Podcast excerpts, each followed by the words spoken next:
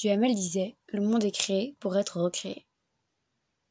Bonjour à tous et bienvenue dans ce troisième épisode de Talk to Me. Aujourd'hui, on va parler d'un sujet qui me tient vraiment énormément à cœur c'est le sujet de la transidentité. Je vais également vous parler de lorsque j'aborde ce sujet auprès de mes amis, de ma famille, euh, les réactions que ça provoque. Je vais également vous lire le portrait de Coy Matisse, une petite fille transgenre. Donc son portrait est évidemment dans le livre Histoire du soir pour filles rebelles que, que vous avez bien l'habitude d'entendre sur mon compte. Pourquoi aujourd'hui j'ai décidé de parler de ça? C'est parce que j'estime que euh, n'a vraiment pas encore fait assez le chemin euh, intellectuel pour arriver à, à comprendre ce que c'était que la transidentité. Pour beaucoup, ça reste quelque chose d'anormal, de bizarre, de contre-nature, et même pour les personnes qui ne se considèrent pas comme étant homophobes, et pourtant qui le sont un peu. Bref, d'autres considérations, je m'égare, mais pour les personnes qui se considèrent pas réellement comme homophobes, etc., ou racistes, la transphobie pour eux, c'est quelque chose de normal. Euh, c'est la transphobie banalisée en fait. Parce qu'ils se disent qu'une personne transgenre, c'est quelque chose qui n'est pas du tout normal. Au fil du temps, quand j'ai commencé à parler avec des personnes qui étaient transphobes, je me suis, et des homophobes également, ça va ensemble, je me suis rendu compte que, en fait, parler à ces, ces personnes-là, c'était comme parler à un mur, en fait que on aura beau leur sortir tous les arguments du monde, ils comprendront jamais. Et pour eux, le seul argument qui restera dans leur tête et qu'ils arriveront à comprendre, c'est ce n'est pas normal. Et hum, ça va être très très compliqué de débattre avec des personnes comme ça. Donc c'est pour ça qu'aujourd'hui j'aimerais faire un podcast pour essayer de, de faire passer cette idée-là que c'est normal et, et qu'on ne devrait pas aujourd'hui, même on ne devrait pas aujourd'hui émettre un avis sur les personnes transgenres puisqu'il n'y a aucun avis à émettre. La transphobie, n'est pas une opinion. L'homophobie n'est pas une opinion, le racisme n'est pas une opinion, et toute autre forme de discrimination. Ce ne sont pas des opinions. Et quand on dit euh, non mais moi j'aime pas les personnes transgenres, mais, mais c'est mon droit, je fais ce que je veux et j'ai le droit de ne pas les aimer en fait, t'as en aucun cas le droit de ne pas les aimer, en aucun cas le droit de les insulter, en aucun cas le droit de les rabaisser ou de les dénigrer, et ça évidemment c'est puni par la loi. Malheureusement pas assez, il n'y a pas assez de démarches qui sont prises euh, pour, euh, pour lutter contre ça, mais, mais dans la loi, c'est inscrit que c'est interdit. Aujourd'hui, évidemment que ça me choque euh, quand j'arrive au, au, collège de devoir encore débattre avec des personnes de ça parce que ça ne devrait pas être un sujet de débat, tout simplement. On ne devrait vraiment pas avoir à débattre sur ce genre de choses, sur des choses qui sont totalement normales. Et, et ça me dérange de devoir expliquer à des gens que ben non, c'est normal, que c'est pas contre nature, qu'ils pensent mal. bref. Aujourd'hui, je vais vous expliquer tout ce que j'essaye d'expliquer à des transphobes euh, quotidiennement au collège. Le combat que je mène pour euh, les personnes transgenres, je ne suis pas une personne transgenre, mais le combat que je mène pour ces personnes-là, parce que malgré tout, elles font partie de la communauté LGBTQIA. Et je pense que c'est très important aussi de, de protéger les, les personnes transgenres, parce que je me suis rendu compte, en fait, avec vraiment effroi, que dans notre société aujourd'hui, les personnes transgenres, elles sont pas si bien perçues que, je le pensais. Et elles sont pas si acceptées que je le pensais. Et c'est vrai que moi j'avais beaucoup d'attentes par rapport à, à tout ça, à l'acceptation des gens, etc. Mais rien que dans ma classe, en fait, un tour dans ma classe suffit pour comprendre que non, c'est clairement pas passé et que aujourd'hui il y a des gens pour qui c'est il y a trop, trop de gens pour qui ça reste encore un problème bizarre contre nature et à bannir en fait. Comme si ça pouvait se décider. Sans plus attendre, je vais directement vous lire euh, le portrait de Coy Matisse. Disclaimer, je tiens à préciser que euh, Coy Matisse est mégenré au début du récit. Donc au lieu de dire elle, il utilise le terme il. Donc euh, si c'est mégenré, c'est normal, c'est pas moi qui, qui la mégenre, mais c'est les livres. Coy Matisse, élève de primaire. Un jour, naquit un garçon prénommé Coy, qui aimait les robes, le rose et les chaussures brillantes. Coy voulait être traité comme une fille. Il refusait de porter des habits de garçon. Ses parents le laissaient donc choisir ses vêtements. Un soir, il interrogea sa mère. Quand le docteur va-t-il me changer en vraie fille? Le docteur expliqua ensuite aux parents de Coy. D'habitude, les garçons se sentent bien en garçon et les filles en filles. Mais parfois, certains garçons se sentent filles et certaines filles garçons. On les appelle transgenres et Coy est une fille transgenre. Elle est née dans un corps de garçon, mais tout au fond, elle sent qu'elle est une fille et qu'elle devrait avoir le droit de vivre comme telle. Dès lors, le papa et la maman de Coy demandèrent à tout le monde de traiter leur enfant comme une fille. Mais lorsque Coy entrait à l'école, un problème inattendu se posa. Coy doit utiliser les toilettes des garçons ou c'est pour les handicapés, déclarèrent les instituteurs. Mais je ne suis pas un garçon, s'écria Koi, et je ne suis pas handicapée, je suis une fille. Les parents de Koi exposèrent la situation à un juge. Koi devrait avoir le droit d'utiliser les toilettes qu'elle souhaite, déclara ce dernier. Une grande fête fut organisée pour célébrer cette décision. Il y avait un gâteau rose. Koi portait une robe rose brillante avec de magnifiques chaussures roses. Né en 2007, États-Unis d'Amérique. Je veux aller à l'école, à la récréation, on joue. Koi Matisse. Aujourd'hui, Koi, elle a mon âge. Elle a, elle a 13 ans, elle est née la même année que moi. Et c'est ça qui me touche, me, qui me touche encore plus parce que je me dis, aujourd'hui, à 13 ans, à mon âge, en s'affirmant dès, dès la plus tendre enfance comme étant transgenre, je me dis, aujourd'hui, ça doit être encore plus compliqué pour, euh, pour elle. Quoique, en y réfléchissant bien, euh, elle a vraiment de la chance parce que elle a fait sa transition, on va dire, sociale euh, très tôt. Donc je pense que quand elle est arrivée au collège, la question s'est même pas posée et elle s'est imposée et elle s'est imposée, oui, c'est normal. Elle s'est imposée en tant que fille sans forcément parler de, de ça parce que c'est un truc qui n'est pas obligé de n'est pas obligé de dire à tout le monde qu'on est transgenre ou qu'on est cisgenre ou ce qu'on a entre les jambes en fait ne, ne concerne personne. Donc je pense que en fait finalement pour elle ça a été plus facile parce qu'elle l'a fait dès qu'elle était jeune et elle a grandi dans un environnement où elle a directement été acceptée et surtout dans l'histoire on raconte que le docteur était euh, moi je trouve que des docteurs comme ça franchement c'est hyper rare et, vraiment encore aujourd'hui on peut tomber sur des gens qui vous diront c'est pas normal euh, on va faire un, traitement un traitement où elle va prendre des hormones ou voilà, aujourd'hui on peut tomber sur des docteurs qui sont pas aussi compréhensifs et aussi directs et aussi informée que lui. Donc Koi, je reviens sur ce que je disais, elle a de la chance car aujourd'hui elle s'est imposée en tant que, que femme et donc elle n'a pas elle a, eu ce chemin à faire, oui, mais pour s'imposer au collège, etc., ça a été, je pense que ça a été plus facile pour elle que, que si elle l'avait fait vraiment euh, directement au collège, par exemple en quatrième. Imaginez, euh, dans mon collège, parfois j'imagine une, personne en quatrième, peu importe, euh, qui déclare qu'elle est transgenre. Mais là, ce serait vraiment poser une bombe au milieu de la cour et dire elle va exploser, débrouillez-vous, elle va exploser. Hum, aujourd'hui, dans mon collège, moi, et je pense dans des tas d'autres collèges, mais vraiment, et encore, dans mon collège, je pense que c'est assez, entre guillemets, entouré. C'est assez euh, encadré pour que ça parte pas non plus en délire total. Mais si une personne transgenre au collège venait à apparaître, elle se ferait directement, Yel, pardon, Yel se ferait directement mégenrer, euh, il serait des moqueries, etc. Et, voilà. Même moi, aujourd'hui, en affirmant mon, entre gros guillemets, mon homosexualité euh, au collège, ben c'est compliqué, c'est hyper compliqué pour moi, parce que je subis des moqueries, des, des, gens rigolent de ça en fait, alors qu'il y a vraiment absolument rien de drôle dans ça. Et donc voilà, je pense que j'en avais déjà parlé euh, dans un de mes premiers podcasts que j'avais fait sur, sur l'application enregistrement. Je sais pas si je l'ai posté ou pas.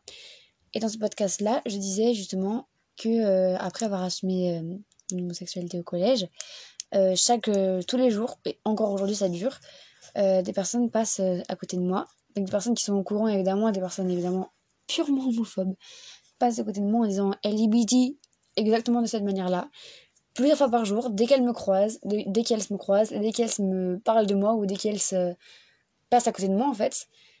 Et parfois, elles viennent même me voir, me pointer du doigt et me dire LGBT. Et ça les fait exploser de rire, mais vraiment ça les fait exploser de rire. Donc je me dis, la survie d'une personne transgenre dans ce milieu-là, pour moi, elle est quasiment très très compliquée et la charge mentale serait très compliquée. Pour vraiment continuer sur cette euh, lancée du système scolaire et de comment ça se passe à l'école, je vais vous parler de moi dans ma classe, euh, comment ça se ça se trame en fait, comment tout ça s'organise. Je pense que je vous l'ai déjà dit, dans ma classe, je suis considérée comme la féministe euh, LGBT grave chiante qui, qui parle un petit peu tout le temps de ce genre de choses. Donc, quand on cherche le débat, quand on cherche l'explication de ce que c'est, je suis toujours la première à, être là et à. pas à m'énerver, mais je veux dire à, à, venir débattre, à venir essayer de comprendre, à venir essayer de contrecarrer les propos transphobes, discriminatoires de certaines personnes. Et ça, faut savoir que c'est un truc avec lequel les adolescents adorent jouer. Ils savent que je suis engagée dans une cause, que je suis très très engagée dans cette cause et qu'elle me tient vraiment énormément à cœur. Et donc, pour eux, c'est même devenu littéralement quasiment un jeu de lancer ce genre de sujet et de me faire mais vraiment mais péter des plombs. Le pire, c'est que je sais que tout ce qu'ils disent, ils le pensent. Ils sont juste un peu, un peu débiles. Enfin, on va pas se le cacher, ils sont clairement débiles de penser ce genre de choses, mais c'est parce qu'ils sont pas informés. Et moi, mon rôle, c'est j'aimerais faire changer les gens, mais je sais que c'est impossible. Et moi, mon but, ce serait d'arriver juste à les faire un petit peu réfléchir, cogiter, et quand ils sont chez eux, se poser des questions par rapport à ce que je dis, euh, par rapport à ce que, par rapport à ce que j'aurais dit.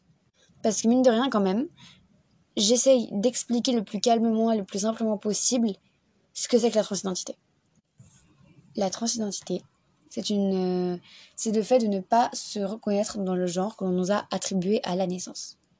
Il ne faut surtout, surtout pas utiliser le terme transsexuel, car c'est un terme qui, avant, était utilisé par les psychiatres comme déterminant une maladie, quelque chose d'une maladie mentale qu'il fallait soigner, et pour lesquelles ils prescrivaient même des médicaments.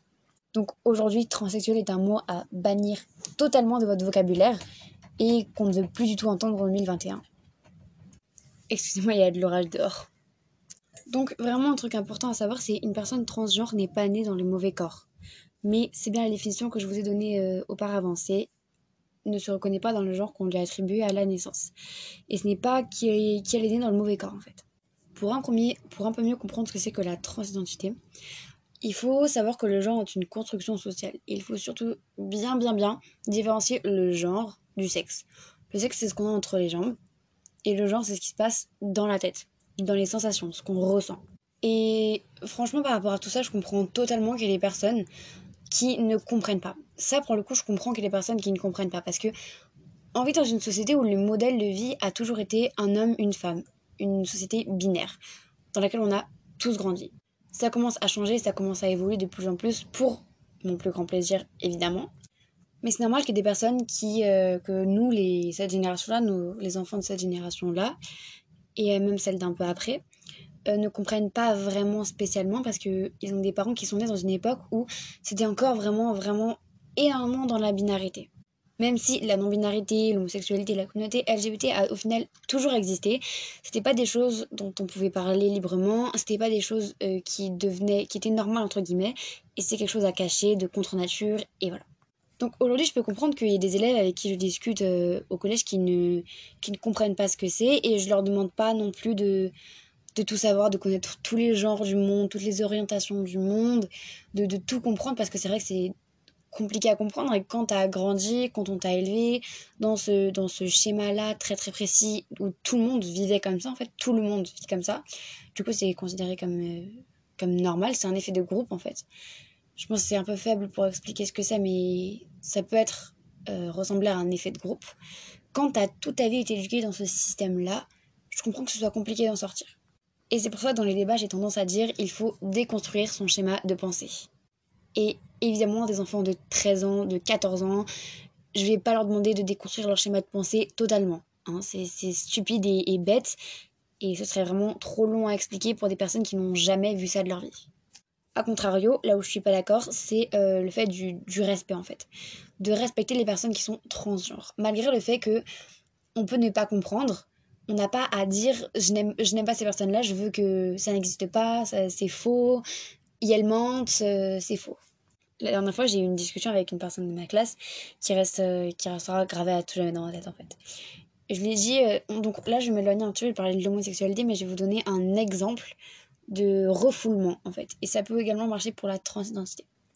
Par exemple, euh, je dis à la personne, mais toi, comment t'as as choisi d'être hétéro? T'as choisi d'aimer les femmes Parce que oui, alors avant de commencer euh, cette anecdote, la grande, mais vraiment le, la grande banderole que les personnes comme ça, homophobes, etc., portent, c'est c'est un choix. C'est-à-dire que c'est un choix d'être ce qu'on est.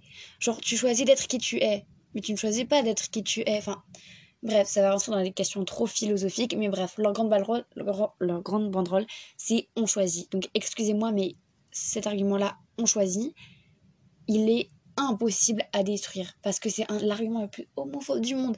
Il est impossible à détruire. Je, vraiment, si vous avez des conseils, vraiment donnez-les parce que pour détruire le fait de on choisit qui on est, ça me semble tellement bête et stupide que je sais pas quoi dire pour contre-argumenter ça parce que il n'y a même pas à contre-argumenter quelque chose qui est, qui est bête en fait. C'est stupide de dire ça.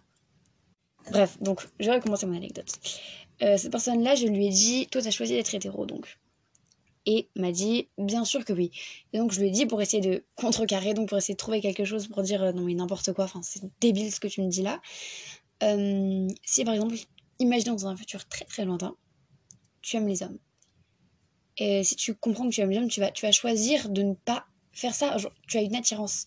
C'est contre toi. Tu as une attirance pour ces personnes-là. Tu veux être avec ces personnes-là. Tu veux avec des hommes, en l'occurrence. Quand cette personne-là était un homme, bref. Tu es attiré par les hommes, etc. Tu veux aller vers eux. Et toi, tu vas te dire non, je ne vais pas vers eux.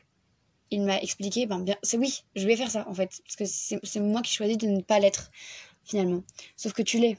Tu choisis juste de ne pas te l'avouer. Et du coup, ça s'appelle être refoulé. Et il m'a expliqué là, en en quelques, quelques phrases que ce que c'était que le refoulement en fait. Et que lui, s'il était un jour gay, bi, pan, tout ce que tu veux, euh, ben, il se refoulerait en fait. Et du coup, c'est là que qu'on a les plus gros gays refoulés de France. Et une personne comme ça, une, une personne me l'a dit en fait.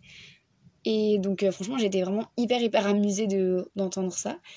Et ça m'a vraiment fait rire. Et du coup, je me suis dit, pour les personnes euh, transgenres, ça doit être vraiment, vraiment la même chose.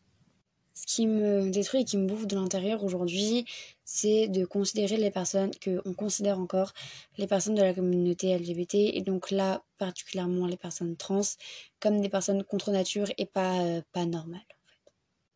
Vraiment, les personnes qui sont, qui sont transgenres, elles ont une charge, une charge mentale vraiment incroyable de toutes les insultes qu'ils peuvent se prendre, tout ce qu'ils peuvent euh, recevoir comme insultes. Et, et en fait, vraiment, ça me, ça me désespère, ça me détruit en fait de, de voir ce qui se passe euh, aujourd'hui pour les personnes euh, qui sont transgenres, qui doivent se battre chaque jour pour qui elles sont en fait. Et je trouve pas ça normal de devoir se battre pour s'affirmer, pour dire qui on est, pour dire j'existe, de devoir justifier le fait qu'on existe. Parce qu'aujourd'hui, et avec ce podcast également, c'est devoir justifier le fait qu'on existe. Et là, j'ai commencé à m'énerver, mais je trouve ça vraiment aberrant, pas normal. Je trouve ça. Je trouve ça vraiment, mais c'est affligeant en fait ce qui est en train de se passer aujourd'hui. Parce qu'on est en 2021 et les mentalités n'ont toujours pas évolué. Et, et, pourtant, on sait, on sait que ça existe, on sait que c'est là depuis des années. Mais personne ne fait rien. Les gens restent totalement impassibles euh, devant ça. Ils restent euh, passifs. Ils s'en fichent en fait de ce qui est en train de se passer. Mais il y a des tas de personnes transgenres par, par jour qui se suicident en fait, ils se suicident parce qu'ils sont ce qu'ils sont, mais c'est la société qui nous donne ce regard-là sur qui on est et qui nous pousse à faire des choses, en l'occurrence de très mauvaises choses pour les personnes transgenres, et des personnes, des choses, des actes vraiment très très graves, comme par exemple la scarification, le suicide, euh, des choses comme ça. La mutilation. Encore une fois, et je le répète, euh, c'est normal de pas toujours comprendre ce que c'est, toutes ces histoires de genre, etc. Parce que tout le monde a l'impression que c'est nouveau, alors que ça a vraiment toujours existé, en fait. C'est. C'est pas nouveau, ça a toujours existé. Et d'avoir grandi dans ce, dans ce système, dans ce système-là de, de binarité, pour moi, je, je comprends que on puisse pas forcément tout comprendre du premier coup et que ça puisse être compliqué pour certaines personnes d'intégrer ça. Ça, c'est normal que ce soit difficile pour les gens d'intégrer ça. Ce qui n'est pas normal donc, c'est le non-respect, les insultes, le rabaissement, l'éloignement, l'écartement, la mise, euh, la mise à, exécution d'une personne, euh, la mise à exécution de la santé mentale d'une personne qui n'est pas comme la société voudrait qu'elle le soit. Chaque jour, j'ai l'impression que qu'on fait un, pas vers la décrédibilisation de la cause transgenre et de toutes les autres causes également. Parce que trouver un mot sur qui on est, c'est aujourd'hui ça devient de plus en plus facile. Et encore une fois, j'ai envie de dire qu'aujourd'hui c'est plus simple qu'il y a très longtemps et c'est vrai, c'est beaucoup plus simple qu'il y a, y a des années. Mais aujourd'hui, on peut poser des mots sur qui on est et on peut s'identifier à quelque chose, se mettre dans des cases. Mais c'est vraiment, vraiment pas obligé les gens n'ont pas à savoir ce que vous avez entre les jambes. C'est quelque chose qui ne les concerne pas. Et un truc que les cisgenres adorent faire, et je pense que je vais clôturer ce podcast sur ça, c'est les personnes cisgenres adorent regarder entre poser des questions hyper intrusives. Des tas de questions qu'il ne faut surtout pas poser à une personne transgenre. Je vais vous faire une petite compile euh, des questions qu'il faut pas trop poser. J'ai regardé des interviews, etc. de personnes transgenres, donc je suis pas non plus euh, une je suis pas personne, une personne transgenre pour vous dire ce qui me dérangerait ou ce qui me dérangerait pas, parce que je ne le suis pas, mais des questions qui, moi, me paraissent logiques et qu'il me viendrait certainement pas à l'idée de poser à une personne transgenre. Je vous ferai la compile euh, à la fin. Donc, euh, je parlais des personnes cisgenres qui ont tendance, et il y a vraiment un dessin qui, qui, représente totalement les personnes transgenres, qui regardent sous euh, les, les, culottes des personnes, les personnes cisgenres, qui regardent sous les culottes des personnes transgenres pour voir ce qu'ils ont entre les jambes. Et ça, c'est. Je trouve ça incroyable euh, que les personnes cisgenres se sentent autant euh, légitimes de poser des, des questions intrusives, de regarder entre les jambes, etc. C'est normal de comme je l'ai dit vraiment, je ne vais que le répéter pendant ce podcast, mais c'est normal de pas spécialement comprendre tout de suite. Mais insulter la personne ou lui poser des questions intrusives qui vont la mettre mal à l'aise, ça donnera pas des réponses à vos questions. Et si vous êtes refoulé, c'est pas la faute d'une personne transgenre. Si vous, vous êtes refoulé et que vous ne vous reconnaissez pas dans le genre qu'on vous attribue à la naissance ou que vous êtes mal avec la personne que vous êtes, ce n'est pas la faute de la personne transgenre et ce n'est pas à elle de faire votre, votre éducation en matière de transidentité. C'est vraiment pas à elle de faire ça. C'est à vous d'aller vous documenter. Vous allez trouver plein de sites sur internet, plein de choses pour vous expliquer. Internet et votre ami. Cherchez sur internet. Vraiment.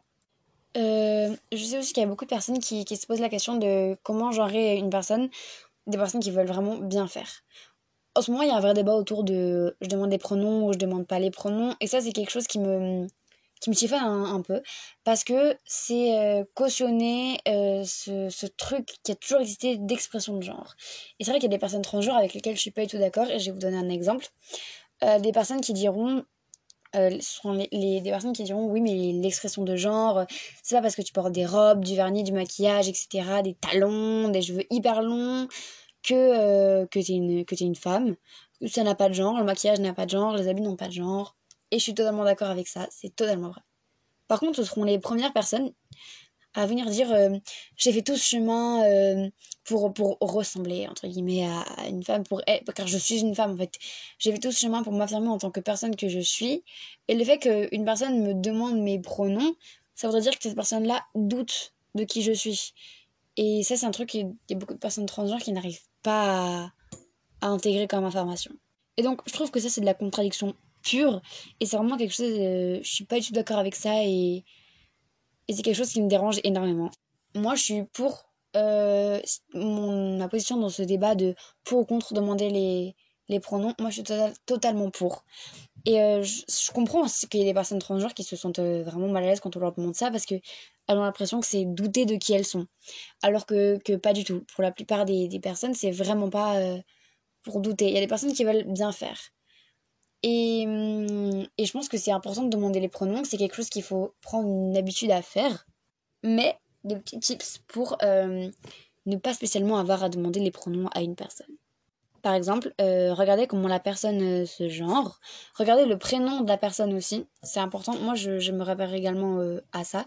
Regardez le prénom de la personne. Comment la personne se genre. Si elle se genre plus au féminin, masculin, neutre. Regardez ça, c'est important et surtout, surtout, surtout pour genrer une personne, dépasser le physique. Dépasser comment la personne est habillée et donc dépasser cette fameuse expression de genre. Ça, il faut le dépasser en fait. C'est pas parce que la personne que tu vas rencontrer euh, a les cheveux longs, porte une robe et des baskets, euh, porte une robe et des talons, pardon, que ça va être une femme. Ou euh, ça peut être vraiment un homme, ça peut être une personne qui est définie dans aucun genre. Donc il faut passer aussi cette barrière-là. Je trouve ça hyper important de passer la barrière de l'expression de genre. Donc ça, c'est pour bien genrer une personne. Sinon, euh, mégenrer une personne, euh, ça dépend à quel niveau vous faites ça. Si par exemple, euh, vous mégenrez une personne une fois, que vous connaissez vraiment pas la personne, que, que vraiment vous rencontrez la personne pour la première fois, que vous vous l'avez jamais vue, vous, vous ne savez rien de l'identité de cette personne. Si vous la mégenrez une fois, je pense que c'est pas grave. Et il y a des personnes qui le prennent mal, mais c'est très rare. Enfin, les gens, ils comprennent que, voilà, t'as fait une, une erreur, que tu, tu connais pas la, la personne réellement, etc. Donc, il y a des personnes qui le prennent bien. Il y a des personnes qui peuvent le prendre très, très mal. Donc, faites attention à ça. Et si, par exemple, c'est un ami d'un ami qui vous présente euh, cette personne-là, demandez avant. Demandez, c'est mieux, de comment la genrer, etc. C'est important. Tout de suite, du coup, les quelques questions à ne surtout pas poser à une personne transgenre. Déjà, le premier, la première, première, première, première question, c'est vraiment, c'est quoi ton dead name? Donc ton dead name, pour ceux qui ne savent pas ce que c'est, c'est ton, entre guillemets, ancien prénom, le prénom qu'on t'a assigné à la naissance et qui souvent n'est pas en accord avec le genre dans lequel on se reconnaît. Et donc le dead name, les amis, ça s'appelle le dead name, d'accord? C'est le dead name, vraiment dead, d'accord? Il y a dead dans le mot. Donc c'est vraiment un, un nom qui, pour euh, beaucoup de personnes transgenres, leur rappelle, pour une majorité de personnes transgenres d'ailleurs, leur rappelle de très mauvais souvenirs, leur rappelle leur vie passée. Et c'est quelque chose qu'il faut vraiment intégrer, de ne pas demander le dead name d'une personne. Ça ne se fait pas. C'est quelque chose de ça ne se fait pas. J'ai même pas.